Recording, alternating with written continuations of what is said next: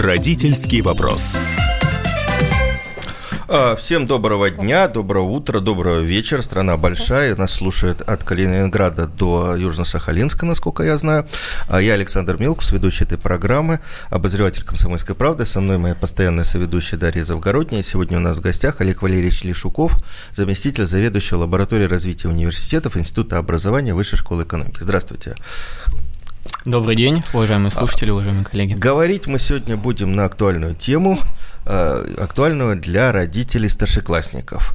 Э, по решению э, президента со следующего года, как я понимаю, будет увеличено количество бюджетных мест в региональных вузах как, каким образом, кто первый получит эти места, какие еще процессы собираются запустить для того, чтобы эти места сработали, то есть для того, чтобы ребята э, поучились и остались в своих регионах, мы будем сегодня говорить. Я бы хотел сразу же подключить наших слушателей. Как вы считаете, э, есть несколько мнений, э, что лучше, вот, чтобы поехали ребята в Москву, в Питер или там в Екатеринбург, в Новосибирск, крупнейшие наши центры высшего образования, а потом вернулись домой или э, все-таки лучше поучиться там в сильных вузах у себя дома? Вы э, как отправляете, куда детей отправляете, как у вас получится. 8 800 200 ровно 9702. Это телефон прямого эфира. WhatsApp Viber 967 200 ровно 9702. Такой же номер. Э, подключайтесь, поговорим. Олег, давайте сначала нам вот сразу скажем, что в этом году никаких изменений не будет. А, да, это действительно так, потому что здесь нужно понимать систему распределения контрольных цифр приема, да, то есть это вот те бюджетные места, которые выделяются в наших университетах. А планирование идет в среднем на полтора-два года, то есть в 2019 году были запланированы э, бюджетные места уже на 20 и даже на 2021 год, соответственно, в 2020 году уже места были известны в прошлом году.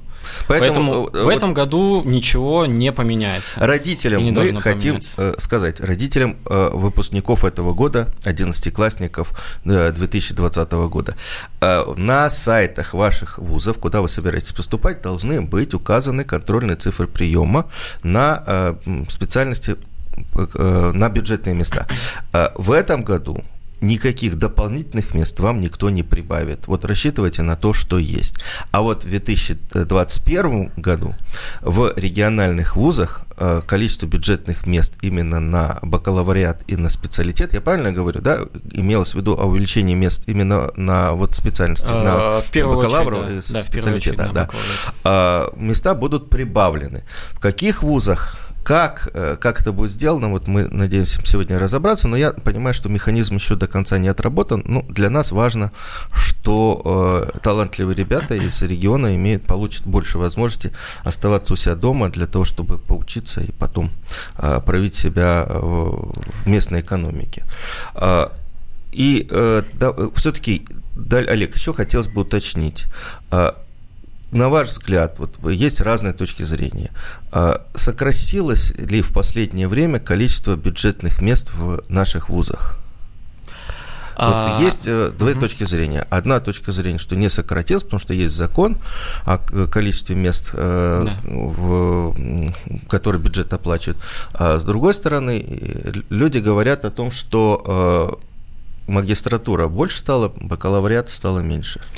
Я бы сказал так, то что э, количество бюджетных мест на бакалавриат и специалитет оно действительно по закону э, у нас регламентировано, и в этом плане оно, конечно, не упало. Да? Если, э, значит, говорить простыми словами, у нас должно быть бюджетных мест ежегодно выделяться 800 а, бюджетных мест на 10 тысяч населения в возрастной когорте 17-30 лет. Для простоты это примерно 57% выпускников школ, а, то есть 57 из 100 выпускников школ могут претендовать на бюджетное место в ВУЗе. И вот там последние 5 лет министерство по разным докладам, а, их пресс-конференциям, оно вот этот вот выдерживает норматив. Однако, э, действительно, там политика министерства последних лет, она была направлена на то, что часть мест из бакалавриата э, по некоторым группам направлений, особенно экономика, право, э, гуманитарные науки, снижалась, и был тренд на расширение программ магистратуры, поддержка, значит, вот этих двухлетних программ, и там количество мест действительно увеличивалось. Вот это, ну, то есть, значит, происходили вот такие внутренние процессы пересборки, что ли, контрольных цифр приема, но там отчасти я это вижу, что это было связано с тем, что у нас э, вот эти нормативы 57 там, э, значит, выпускников на 100, они, конечно, подвержены демографии э, людей. Ну да, сейчас меньше выпускников из школ. И здесь ситуация вот не такая простая. Как я сказал, норматив считается из возраста 17-30 лет. И если посмотреть на прогнозы демографические, то вот эта когорта, она у нас снижается до 2024 года по стране. Но если мы посмотрим на численность людей в возрасте 17, 18, 20, 19 лет и 20, а это, ну, все мы понимаем, это возраста выпуска из школы, то есть большая часть поступающих в бакалавриат и специалитет – это 17, там, 19 лет. В этих возрастах уже с 19 с прошлого года начинается рост – и довольно резкий. Это связано с выходом из демографической ямы и так далее. Это означает, что доступность образования, получения для людей 17-19 лет, она снижается, падает. Потому что, ну, просто Но больше становится... на бакалавриат. Да, потому что больше выпускников школ, вот. А норматив мы выдерживаем, потому что он считается с 17 и бакалавриат, и магистратура. Да, да, да. Давайте мы, мы дозвонились э, ректору Пермского государственного национального исследовательского университета э, Игорю Юрьевичу Макарихину. Игорь Юрьевич, здравствуйте, доброе утро. Добрый день, да. А, Игорь Юрьевич, э, вот э, у вас будет там со следующего года, как я понимаю, прибавка в, бакала... в местах для бакалавров и э, в специалитете. Но мы же понимаем с вами, что э, просто увеличением количества бюджетных мест мы студентов э, местных не удержим. А там должны быть еще какие-то изменения в организационной структуре и вообще в развитии университета. Насколько я понимаю, вот ваш университет очень активно занимается как раз развитием, и на базе вашего университета создается научно-образовательный центр а что вы будете, как вы будете, или как вы уже перенастраиваете вуз для того, чтобы э, побольше ребят э, осталось дома и училось дома? Э, ну, вы знаете, э, фактически три последних года в нашем университете возрастали контрольные цифры приема по бакалавриату и специалитету, и это, в общем, не приводило к снижению качества э, абитуриентов. То есть у нас средний балл ЕГЭ по университету последние три года возрастал. То есть мы особых проблем с набором абитуриентов не испытываем. Но, конечно, для нас очень важно удержать самых хороших звезд. То есть не только э, в среднем качество подготовки э, наших абитуриентов должно возрастать. Нам бы хотелось удерживать ребят, которые имеют максимальные баллы ЕГЭ. И тут у нас целая серия различных мероприятий. Это и всероссийские олимпиады, которые имеют э, статус, э, позволяющий ребятам поступать на особых условиях это целая система различных профориентационных мероприятий, которые мы проводим, традиционных и нетрадиционных. Но все это, еще раз подчеркиваю, позволяет нам удерживать э, высокую планку поступления. Но тут же еще проблема в том, что э, ну, остаются ребята, учатся, а где они потом работают? Тут же надо эту проблему решать в связке с экономикой региона, с э, руководством, губернатором. Согласен, но опять же, э, по официальным данным министерства есть соответствующие сайты, открытые, доступные для всех. Э, средний процент трудоустраивающихся из нашего университета 85%. Это, в общем, очень хорошо. Это один из самых лучших показателей и, и в стране, я скажу, тоже. Но, тем не менее, это не э, разрешает нам сидеть сложа ручки и считать, что у нас все здорово. Конечно, вы уже упомянули Э, программу научно-образовательного центра. Мы одни из активных исполнителей этой программы. И в рамках программы как раз-таки действуют различные механизмы кооперации между университетами, академией наук и э, промышленными предприятиями нашего региона. Но у нас здесь и так довольно неплохие традиции, поскольку у нас в нашем регионе и в нашем университете в том числе очень широко представлена подготовка по специальностям геологии, горного дела, химии, химических технологий, биотехнологий. А наш край как раз край большой химии, нефтепереработки, нефтедобычи. То есть в этом смысле у нас традиционно есть устойчивые связи. Именно они и позволили региону и нашим ведущим вузам, национальным исследовательским университетам и Академии наук претендовать и получить право реализовывать программу научно-образовательного центра. А у вас есть система стажировок, там, чтобы студенты там, с, там стажировались на предприятиях, опыт получали? Ну, знали потом, куда они выходят на работу? Да. Без сомнения. Скажем, у нашего университета более тысячи договоров на прохождение практик – и кроме того, есть система целевой подготовки, договоры о целевой подготовке. Они, конечно, не безупречны с точки зрения э, юридической, то есть там есть возможности э, любой из сторон почти в любой момент отказаться без почти особых последствий.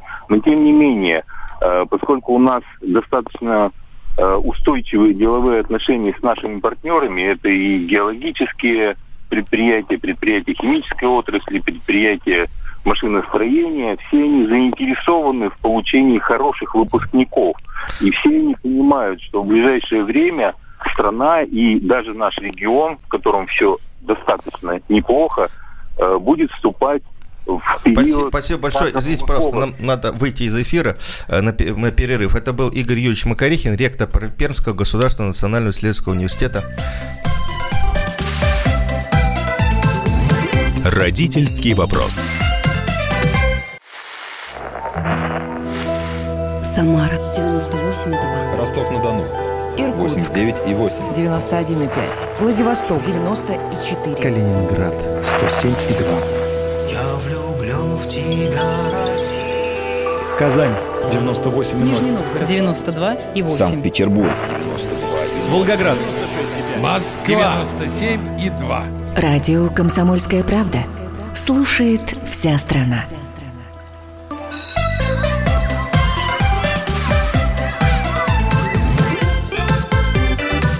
Родительский вопрос. Ну, мы продолжаем наш разговор. Я Александр Милк, со мной Дарья Завгородняя. Мы журналист «Комсомольской правды» разговариваем сегодня с Олегом Лешуковым, завед... заместителем заведующей лаборатории развития университетов Института образования Высшей школы экономики, по э, такой актуальной теме Э, прибавка в регионах мест, бюджетных мест. Для, для талантливых детей. Для детей, которые да, хотели только, бы да, учиться в своих, в своих родных городах, где-то поближе. К родителям они всем ехать в Москву, в Казань и прочие университетские города.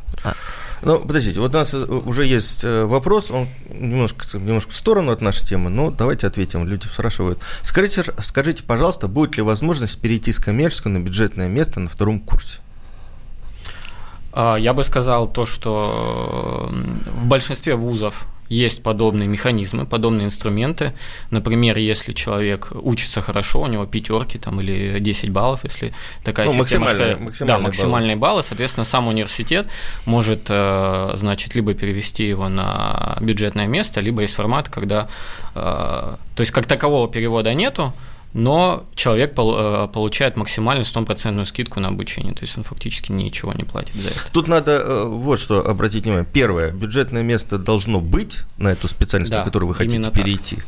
И второе, это должно быть регламентировано внутренними актами университета. Да. Вы должны посмотреть, как, как э, перевод вообще теоретически осуществляется. Каждый университет это прописывает, но ну, у них у каждого есть своя возможность, но есть такая. А, я напоминаю, телефон 8 800 200 ровно 9702, можно нам звонить как раз по поводу поступления ну, э, и по поводу бюджетных мест.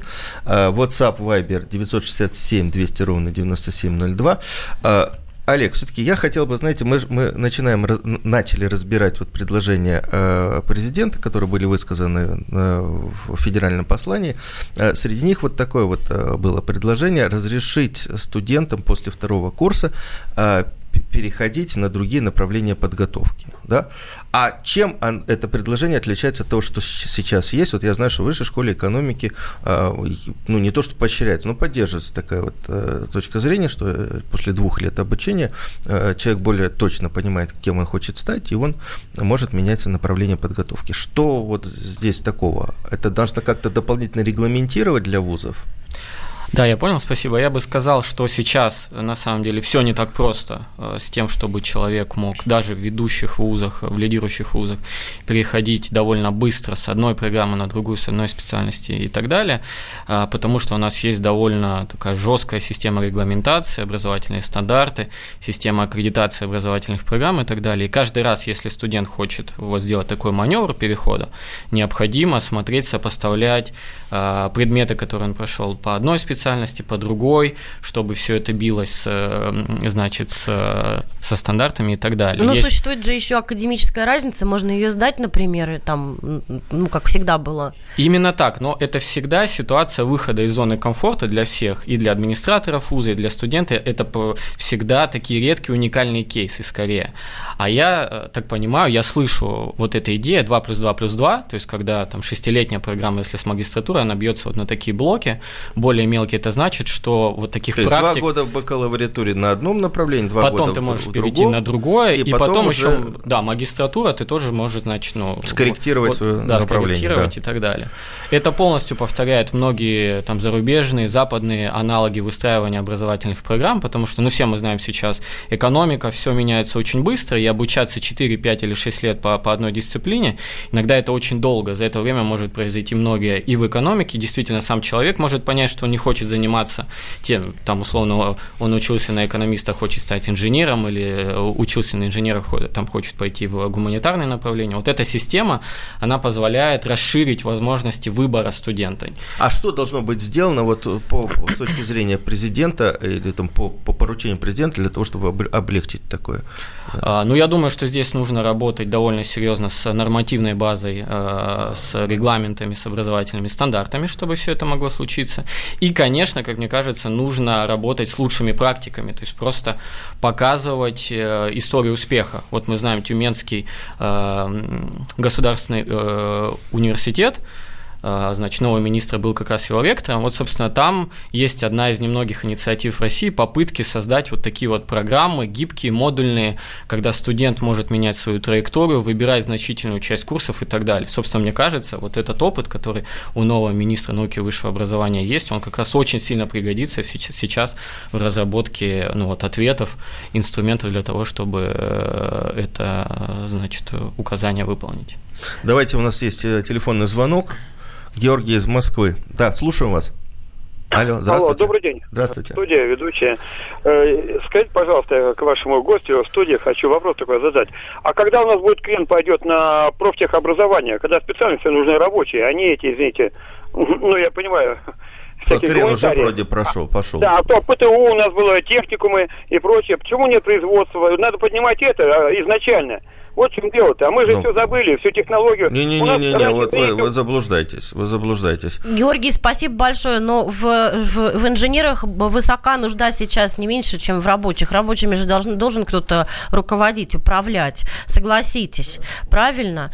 Мне бы хотелось, кстати, переформулировать вопрос для слушателей. Дорогие друзья, вы считаете, что где родился, там и пригодился? Нет, подождите, Можно давайте ли мы поступать? ответим на этот вопрос. Вот я думаю, что Олег кивает головой. Это Дома известная или, вещь. или ехать в центр? Да, извините извините, Да, я вот тут э, дополнил, на самом деле тема про СПО, про среднее профессиональное образование колледжа и техникума, она очень актуальна, я на самом деле здесь скорее оптимистичен. За последние несколько лет у нас значительно вырос прием на э, программы СПО в колледже. До 90, до 50% и, и, да, выпускников девятых классов сейчас поступают в колледж. Идут в колледжи, потому что идет отдельная государственная программы развития э, колледжей техникумов, есть большое движение рабочие кадры WorldSkills, которое широко страдает, э, э, идет по всему миру, и мы там одни из лидеров. Широко шагает. Шагает, шагает, да, да, не страдает, шагает, и мы там одни из лидеров и так далее.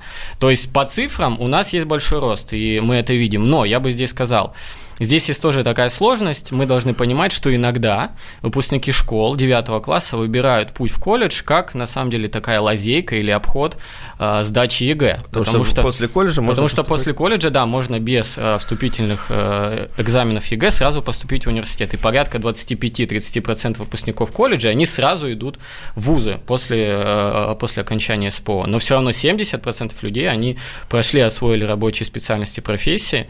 И я бы сказал, что здесь у нас как раз здесь такой как раз позитивный тренд. Да, есть. И, и рост. Мы дозвонились да. Юлии Борисовне Поповой, ответственному секретарю отборочной комиссии Уральского федерального университета.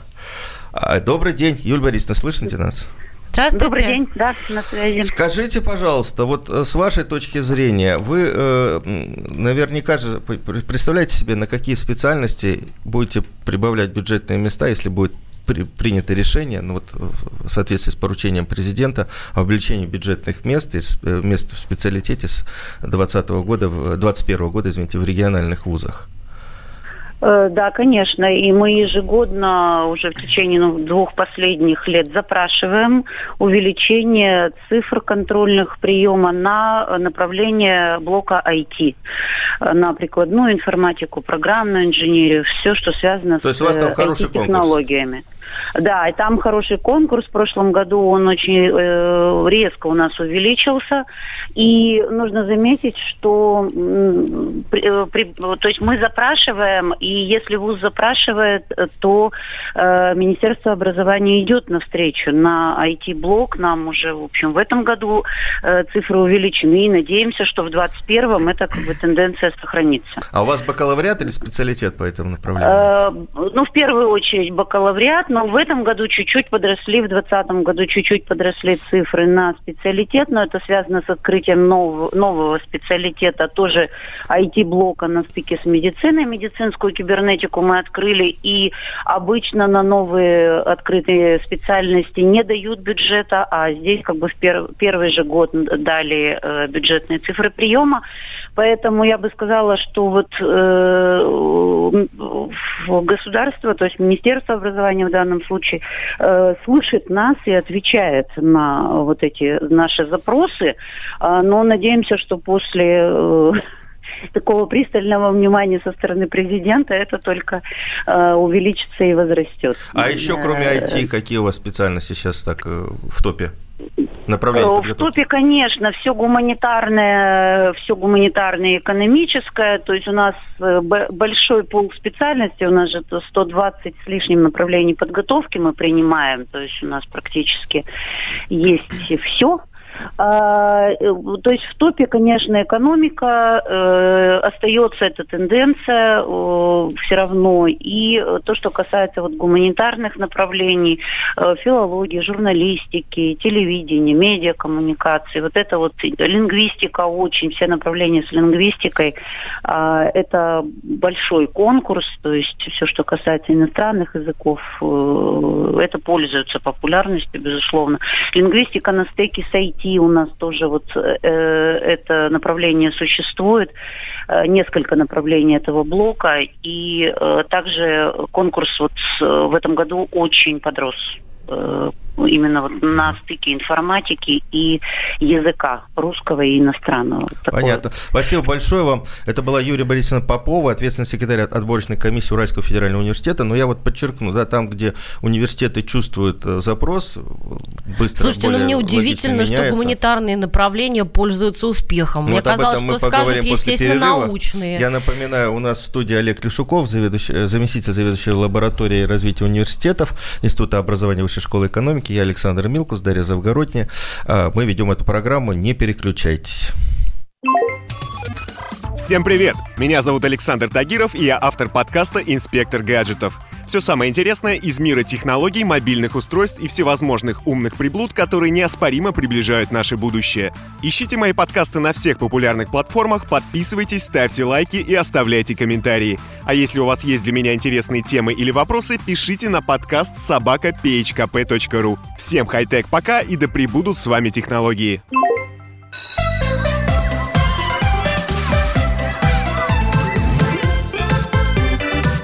Родительский вопрос.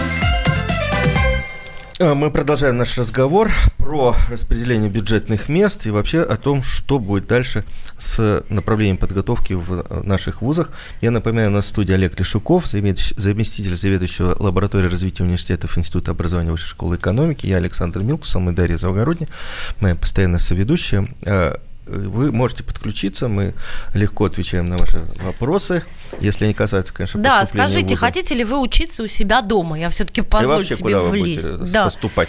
8, ни в Москве, 8, ни в Питере. 8 да. 800 200 ровно 9702 – это телефон нашего прямого эфира. Э, WhatsApp, WhatsApp Viber 967 200 ровно 9702.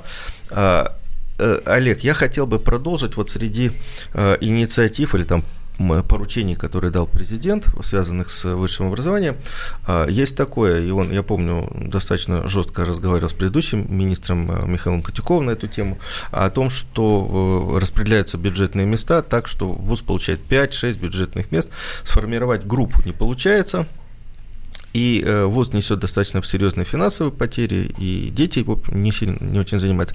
Нужно ли понимать так, что с 2021 года э, количество бюджетных мест будет кратно э, количеству групп или там наполняемости групп? Да, я бы сказал то, что раньше довольно часто встречалась ситуация, особенно не на самых таких популярных направлениях подготовки, когда выделялось 4-5 мест на бюджетные, э, на, э, на бюджетные места, а дальше ВУЗ предполагал, что там а, остальные места, там 7-8, он сможет закрыть за счет э, платного набора. Но вот это случается не всегда, и расчеты показывают, и внутренние министерские регламенты, что если меньше 12 человек группа, то это уже неэффективно с точки зрения экономики, ну просто потому что, значит... Ну, да, профессору да, профессоров, э, значит, нанимать и так далее. И но вузы и министерство тоже часто на это шло, и в итоге у нас это часто приводило к тому и приводит, что у нас один, а, ну что делать, когда нет денег, но нужно читать программу, мы зовем просто а, одного преподавателя читать большее количество курсов. Именно поэтому часто встречается, особенно в региональных небольших вузах, когда один человек читает 4-5 курсов еще и по разным направлениям зачастую. Ну и понятно, какое а это качество. Да, естественно, ну, да. значит, вопрос о качестве. А если мы говорим про там, сильные ведущие вузы зарубежные, это вот такое золотое правило. Один, максимум два курса, второй, причем очень смежный с первым, когда, э, значит, э, читает преподаватель. И этот курс является его визитной карточкой. Он исследователь в этой теме, он читает один курс, это визитная карточка образовательной программы, и все. Ну, то есть больше э, тяжело, потому что просядет качество.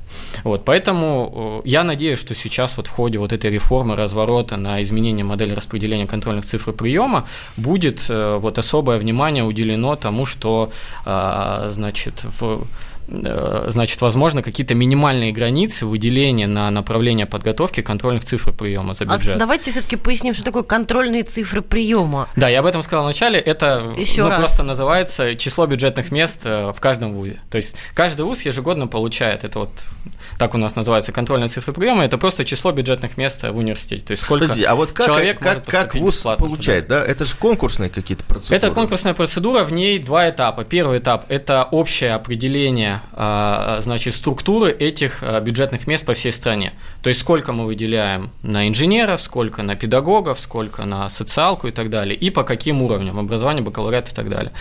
А, в этом участвует довольно много разных и министерств, регуляторов, работодателей, то есть это и Министерство науки, это другие министерства, это Росатом э, э, и так далее. Вот они вырабатывают общую политику, значит, распределения этих бюджетных мест. А дальше идет конкурсная процедура, каждый вуз подает э, в министерство заявку, сколько он хочет получить бюджетных мест по каждому направлению. Что очень важно, это распределение должно быть согласовано губернатором. И вот сейчас вот здесь эта связка с регионом прослеживается. Часто в экспертных э, дискуссиях звучит тезис, что этого мало – ну, то есть э, там часто бывает так, что, э, ну, все равно губернатор в любом случае ему выгодно утвердить эти э, контрольные цифры. Ну, потому что не он же платит, да, платит да, да, да, да, бюджет. естественно, вот. И там часто эксперты говорят о том, что нужно усиливать вот эту связку, чтобы вместе прорабатывались программы развития вузов, чтобы вместе, значит, разрабатывались образовательные программы, к ним привлекались работодатели, запускалось там проектное обучение и так далее. Это все, конечно же, нужно делать с регионом. Ну, и нужно уже, наверное, очень хорошо высчитать, какие специалисты сколько их конкретно нужно для экономики того Ой, или иного региона. Вот это, вот, это ж, я ну, сильно а сомневаюсь, что? в том, что именно вот так нужно. Да? Ну, а это а сложный вопрос. Часто а, значит, звучат тезисы о том, что нужен детальный кадровый прогноз развития региона. И, ну, моя позиция, что он все-таки нужен в любом случае. Но вопрос, как дальше он у нас раскладывается на а, значит, а, направления подготовки, бюджетные места и так далее. Мы ушли от советской системы распределения заводов ТУЗов, когда у нас, значит, человек отучился на этом месте и пошел дальше 5 лет работать именно по этому направлению. Мы, мы Прошу прощения, из парад... отрабатывали 3 года. Да, три года, да. После ВТУЗа 5? После да. ВТУЗа 5, да. Сейчас у нас все-таки больше выбора, и ну, там, поддерживается то, что человек может выбирать, э, куда э, ему идти работать, и нужны какие-то новые метрики оценки его успешности на рынке труда и заработная плата, и там, его личное отношение к тому, как он себя значит, на рынке труда самореализовывает и так далее. Тут надо э, дополнить, и, может быть, Олег поподробнее расскажет, а это важно нашим слушателям, с этого года, ну, я имею в виду учебного года, поменялись правила а, организации или там поступления по целевому приему. Вот целевой прием как раз, вот он со следующего года, вот как раз с 2020 заработает в более полном мере, потому что было принято решение в мае прошлого года, и понятно, что механизм еще не отработан. А по сути дела, целевой прием прием, который вот с 2020 года будет уже активно включен, это и есть э, вот замещение того советской системы распределения, когда угу. человек поступает уже с первого курса, понимая, куда он поступает, работодатель за него несет ответственность, работодатель с ним заключает договор, и человек после окончания э, уже идет именно к этому работодателю посту- э, работать. Вот это вот есть, оно гарантирует э, человеку место после окончания бакалавриата, да, или специалитета. И это очень важное такое направление. Да, я бы только поправил, здесь очень важно, что сейчас э, мы речь ведем не про целевой прием, а целевое обучение. Целевое обучение, И да. это большая, как раз радикальная разница от того, что было раньше. Целевой прием, он предполагал, что э, именно на входе человек, э, ну, значит, подписывает соглашение с работодателем, и после этого идет работать. Сейчас, согласно новой э, документации, даже если ты учишься на втором, третьем или четвертом курсе, ты на этом курсе можешь найти себе работодателя и с ним подписать договор о целевом обучении. И э, мне кажется, это такая, ну, тоже позитивная Ну, то есть не с самого, э, там, реформа. не с первого да, потому курса, что, там, не с 17 понял, Потому что ты, опять же, да, можешь работать. не знать, куда ты хочешь идти, а на третьем курсе, вот мы говорили, Когда 2 плюс 2, на третьем курсе ты понимаешь, что ты хочешь э, там заниматься инженеркой, и с третьего курса ты уже можешь э, привлечь работодателя, который будет за тебя платить. Это вот первая важная инновация. Вторая важная инновация, что сейчас более жестко прописываются э, более сложные соглашения между вузом, студентом и работодателем относительно реализации образовательных программ. И там появляются обязательства о том, чтобы работодатель должен принимать участие образовательном да. процессе, должен предоставлять базы для практики, для стажировки, он должен быть включен в образовательный процесс.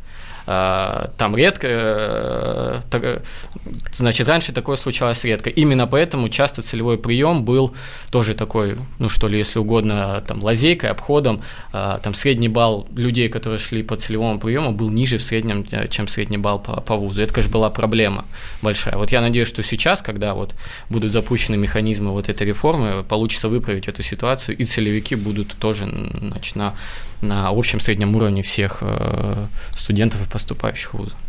Как вы считаете, вообще удастся переломить вот ситуацию прибавлением э, мест бюджетных э, в региональных вузах, там, э, их адаптации под экономику региона? Э, а в принципе, вот я специально подготовил такую бумажку, есть э, исследование прошлого года финансового университета э, при правительстве Российской Федерации о том, сколько молодых людей хотят уехать из родного города. Э, это опрашивались ребята вот как раз в возрасте до 30 лет. Так вот, 33% молодых э, людей готовы покинуть свои, э, свои города. Куда переезжают? Москва, Питер, э, как раз вот с помощью поступлений там остаются. Вот я 33% молодых людей из в готовы уехать в течение ближайших 7 лет, хотели бы Белгород 33%, Петрозаводск 34%, Пермь, о котором мы говорили, 31%, Новороссийск 32%, э, Мурманск 33%, Магнитогорск 39%, и так далее, и так далее. В среднем 33% молодых людей хотят уехать из родного города. А, удастся ли только вот мерами вузовскими остановить эту тенденцию? Я скажу так. Вот вы говорили данные про намерения. У нас есть данные относительно того, кто уехал и вообще какая у нас ситуация с образовательной миграцией. Так вот, у нас миграционно привлекательных регионов, в зависимости от года, это всего 14-18 субъектов Российской Федерации из 85. То есть вы можете себе представить. Э, все мы понимаем, э, Москва, Москва, Питер, Томск, Новосибирск, э, Хабаровск на Дальнем Востоке и так далее. Поэтому выправить ситуацию быстро только за счет увеличения бюджетных цифр приема, я боюсь, ну вот широко выправить, конечно, не получится.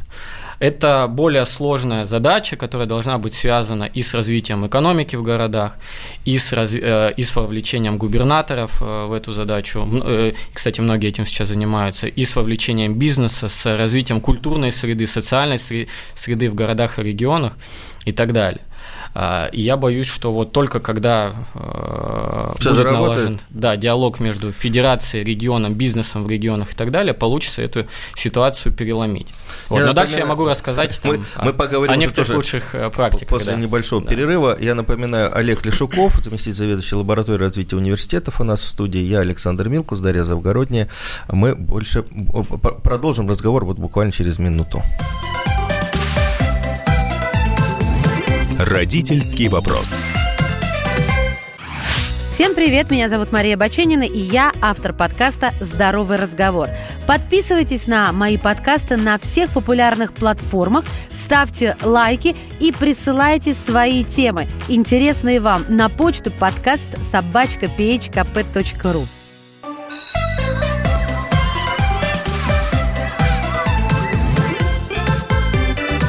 Родительский вопрос. А, мы продолжаем наш разговор. А, у нас в гостях Олег Валерьевич Лешуков, заместитель заведующего лаборатории развития университетов Института образования Высшей школы экономики. Я Александр Милкус, Дарья Завгородняя, постоянно ведущий, соведущий этой программы. Продолжаем мы разговор о бюджетных местах в университетах а, и как они будут трансформироваться в ближайшие годы. Олег, вот такой вопрос. Ведь есть исследование Высшей школы экономики, оно буквально было представлено несколько месяцев назад, о том, что в последнее время все-таки ребята предпочитают поступать на коммерческие отделения ведущие вузы страны в Москве, э, там, в Санкт-Петербурге, в Екатеринбурге, Новосибирске, а, чем оставаться и у себя дома на э, бюджетное место. Вот э, как с этой точки зрения удерживать людей?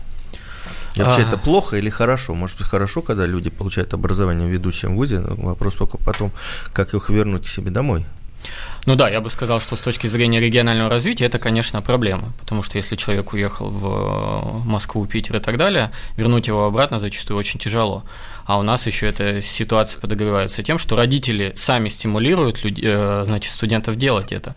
У нас вот данные Левады-центра опросные говорят, что 79% э, значит, родителей и взрослого населения склонны значит, посоветовать своему ребенку переехать для обучения в другой город, в более крупный, в более развитый. 80% населения, то есть это а, ну вот так, по, э, извините, по всей стране на Дальнем Востоке есть э, тенденция, а, родители специально выпихивают э, ребенка, да. чтобы перебраться и сами. Приехать, Именно. Да. И они с помощью детей, дети поступают, они находят работу, продают свою квартиру, покупают где-то в Подмосковье или под Питером. Да, и таким да, образом да. семья как раз переезжает. То есть вот миграция семей, она связана с тем, что дети входят в этот возраст получения высшего да, образования. Да, это, это, это частая ситуация, это ну, та данность, та, та сложность, в которой мы живем. То, что родители склонны платить за, за образование, за обучение, мне кажется, это ну, такой тоже позитивный сигнал в любом случае. Родители начинают все чаще понимать, что ну, вот эти вложения в ребенка с точки зрения его э, будущего успеха э, на рынке труда, в жизни, это э, значит, оправданная инвестиция. И там многие исследования э, показывают, что, что вложение там, инвестиций в, в обучение в ведущем вузе дальше дает отдачу. То есть зарплата людей просто выше, если они ну, отучились в, тоже вот... в хорошем вузе. Да, но да, даже, да. даже если они потом не работают по специальности. Это вот ну, интересно. В, в том числе, да. Но я бы тут затронул другую тему. Э, и вот вы сегодня часто говорили, что, значит, вот это распределение бюджетных мест, расширение бюджетных мест, оно позволит привлечь больше талантов. Так вот, я бы как раз э, старался уходить от риторики э, привлечения талантов, потому что талант – это, значит, категория относительная. Это 5, 10, 15 процентов, значит, выпускников школ с самым высоким баллом, значит, олимпиадники и так ну далее. Ну да, если мы Они... вспомним, что Пушкин был третий с конца в лицее на выпуске, да. Извините, я вас перебила. Ну, это хороший пример относительно того, что мерит ЕГЭ и так далее. Я думаю, что мы сегодня не будем это обсуждать. А, я имею в виду э, с точки зрения поступления в ВУЗ. И, собственно, вот эти таланты, люди с высоким баллом ЕГЭ, они как поступали на бюджет, они и будут поступать. Как мне кажется, вот это распределение, э, значит, расширение бюджетных э, цифр приема, оно больше должно повлиять на, значит, образовательные траектории людей со средним баллом ЕГЭ, либо с низким. А у нас тут ситуация довольно сложная. У нас доступность э, бюджетного образования и, в принципе, высшего образования очень сильно сейчас зависит от социально-экономического статуса семьи и доходов семьи. Если в семье родители, оба родителя имеют высшее образование, если в семье высокий уровень дохода и достатка и так далее, с высокой долей вероятности эти дети пойдут учиться в университеты. Если в семье, а, значит, многие люди не имеют доходов и так далее, им просто сложнее поступить. Есть огромное количество исследований, которые показывают, что, а, значит, родители, которые платят за дополнительные курсы, за репетиторы для своих детей, они дальше сдают, естественно, на более высокий балл а, ЕГЭ и поступают в университеты. И у нас получается вот это вот неравенство доступа в вузы. Это сейчас достаточно серьезная проблема. И мне кажется, что если вот мы сейчас там, а, значит, правительство будет расширять бюджетный прием, то это может повлиять как раз на вот эти социально незащищенные слои населения, повысить доступность в первую очередь для них. То есть это ну, те люди, которые не могут сильно вкладываться в дополнительную подготовку своих детей и так далее. Они ну, а это хорошо бы... или плохо? Вот я бы говорил про это. А, да. Моя позиция, что это позитивный тренд. Во всем, во многих зарубежных странах есть специальные таргетированные программы поддержки детей с, э, значит, из социально неблагополучной среды. Ну, так сложилось. Вот у них, на самом деле, э, значит, э, им нужно также предоставлять возможности получения А может быть, лучше разби- разбира- развивать кредиты на образование, кредитование? Вот человек учится, например, да, у него образовательные кредиты, он учится и работает. Развита система образовательных кредитов. У нас насколько я помню, было четыре попытки, или три точно попытки ввести образовательные кредиты, не получилось не вообще никак. Почему люди берут потребительские кредиты под грабительские проценты, берут ипотеку, но не берут образовательный кредит, там минимальные проценты? Э, хороший и сложный вопрос. Действительно, вот последняя там, попытка это обсуждать была три года назад, ну, вот, которую я помню. Э, Со Сбербанком. Да, в том числе со Сбербанком. Но сейчас не получается. Мне кажется, здесь слишком много факторов. Это э, и отношение восприятия людей. Э, Все равно не все готовы платить так или иначе за образование. у нас больше... Особенно, когда э, значит, 57% выпускников могут значит, претендовать на бюджетное обучение. Естественно, любой рационально мыслящий человек, он будет стараться Ну и в голове все-таки больше, что высшее образование должно быть бесплатным. Да, конечно, конечно. Хотя тенденция меняется, и там опять же, некоторые соцопросы показывают, что все больше людей готовы платить и 5, и 7% своего дохода, а, инвестируя это в обучение своих детей. Не, вот я хотел бы вот. подчеркнуть, если этот э, процент составляет 5-7, ну до 8% от э, дохода семьи, тогда готовы платить за образование. Если выше, то уже давайте пойдем на бюджет.